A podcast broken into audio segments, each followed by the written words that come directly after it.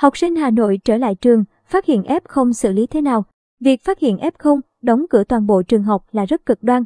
Nguyên tắc là chúng ta cần xử lý khoanh gọn, không nên dừng toàn bộ trường học, đại diện Bộ Y tế nói. Tại hội nghị của Bộ Y tế sáng ngày 16 tháng 2, tiến sĩ Dương Chí Nam, Phó Cục trưởng Cục Quản lý Môi trường Y tế, Bộ Y tế, thông tin về điều kiện để các trường tiến hành dạy học trực tiếp. Tiến sĩ Dương Chí Nam cho biết, theo nghị quyết 128 chúng ta có 4 cấp độ dịch.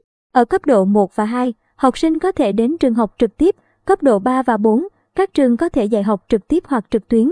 Trường hợp dạy trực tiếp cần hạn chế về quy mô, số lượng và thời gian học. Điều này đưa Ủy ban Nhân dân các tỉnh, thành quyết định dựa trên căn cứ đánh giá dịch tễ của y tế địa phương. Hiện nay, có trên 90% xã phường ở cấp độ dịch 1. Hai như vậy tương ứng 90% học sinh có thể đi học trực tiếp và học sinh ở địa bàn cấp độ 3, 4 chiếm chưa tới 10%. Về vấn đề khi trường học xuất hiện F không cần xử trí thế nào, tiến sĩ Dương Chí Nam cho rằng, thời gian qua, có một số trường khi phát hiện F không đã dừng, đóng cửa toàn bộ trường học là rất cực đoan. Nguyên tắc là chúng ta cần xử lý khoanh gọn. Ca F không ở đâu thì xác định F1 ở đó, tại lớp học đó. Không nên dừng toàn bộ trường học. Nếu chỉ có một ca F0 mà dừng toàn bộ trường học là cực đoan, ảnh hưởng việc học tập của các học sinh khác. Phó Cục trưởng Cục Quản lý Môi trường Y tế cũng đưa ra các lưu ý đối với địa phương khắc phục vấn đề F0 tại trường học. Cụ thể, các tỉnh cần ra soát lại, tăng cường tập huấn, diễn tập các kịch bản xảy ra, phối hợp chặt chẽ giữa nhà trường, gia đình và cơ quan y tế trong việc phát hiện các trường hợp nghi ngờ. Chúng tôi nhấn mạnh, nhà trường cần yêu cầu phụ huynh học sinh khi phát hiện con có triệu chứng nghi ngờ như sốt, ho, khó thở cho học sinh nghỉ tại nhà. Báo ngay cho nhà trường, cơ quan y tế để có biện pháp xử lý thích hợp, tiến sĩ Nam nói.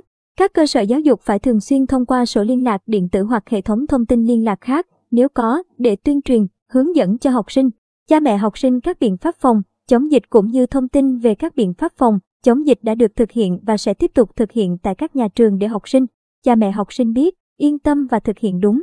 Xử lý khi có các trường hợp nghi mắc COVID-19 tại trường.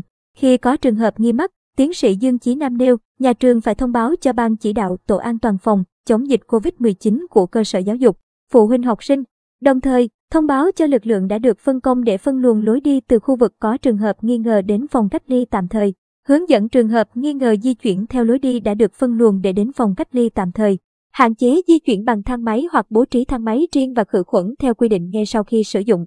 Khai thác các tiền sử tiếp xúc của người nghi ngờ, thông báo phụ huynh học sinh và tham vấn ý kiến y tế địa phương. Bên cạnh đó, cần lấy mẫu xét nghiệm nhanh kháng nguyên sars cov2 cho người nghi nhiễm. Khi có F0 trong trường học, tiến sĩ Dương Chí Nam thông tin cần chuyển ngay F0 xuống phòng cách ly tạm thời của trường học. Nhà trường thông báo ngay cho trạm y tế cấp xã hoặc cơ sở y tế đã được giao nhiệm vụ phân công hỗ trợ trường học trong công tác phòng chống COVID-19 để ngay lập tức đến cùng xử lý. Tiến sĩ Dương Chí Nam cũng lưu ý, đối với lớp có học sinh F0, cho học sinh ngồi yên tại chỗ. Tổ chức điều tra xác định các trường hợp F1 theo hướng dẫn của ngành y tế. Tổ chức test kháng nguyên nhanh mẫu gộp cho toàn bộ học sinh của lớp đó. Cho học sinh di chuyển sang lớp học dự phòng và khử khuẩn toàn bộ lớp học. Nếu không phải là F1, xét nghiệm âm tính, cho học sinh đi học trở lại bình thường. Nếu là F1, cho học sinh F1 ở nhà để theo dõi sức khỏe và xét nghiệm theo quy định. Thời gian theo dõi sức khỏe tại nhà, đối với trường hợp học sinh F1 đã tiêm đủ liều vaccine thì ở nhà không quá 7 ngày, xét nghiệm vào ngày thứ bảy, âm tính, cho đi học trở lại.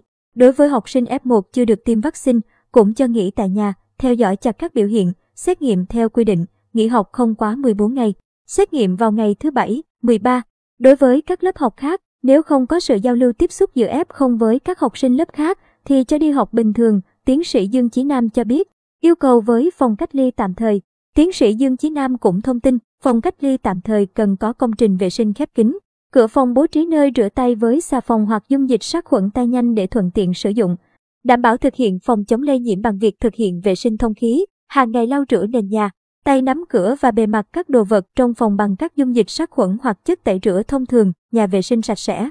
Nhà trường phải bố trí thùng đựng chất thải có nắp đậy, thu gom khẩu trang, khăn, giấy lau mũi, miệng đã qua sử dụng của người cách ly vào thùng đựng chất thải. Đối với trường hợp có yếu tố tiếp xúc dịch tễ thì thu gom, vận chuyển và xử lý như chất thải lây nhiễm theo hướng dẫn của trạm y tế cấp xã. Thu gom các rác thải sinh hoạt khác vào thùng đựng rác thải thông thường. Đảm bảo trang thiết bị y tế cơ bản theo quy định. Ngoài ra, cần có nội quy khu vực cách ly. Đó là hạn chế tối đa những người không phận sự vào khu vực cách ly, đảm bảo an ninh, an toàn, không tổ chức ăn uống tập trung trong khu vực cách ly cung cấp suất ăn cho người được cách ly và đảm bảo an toàn thực phẩm.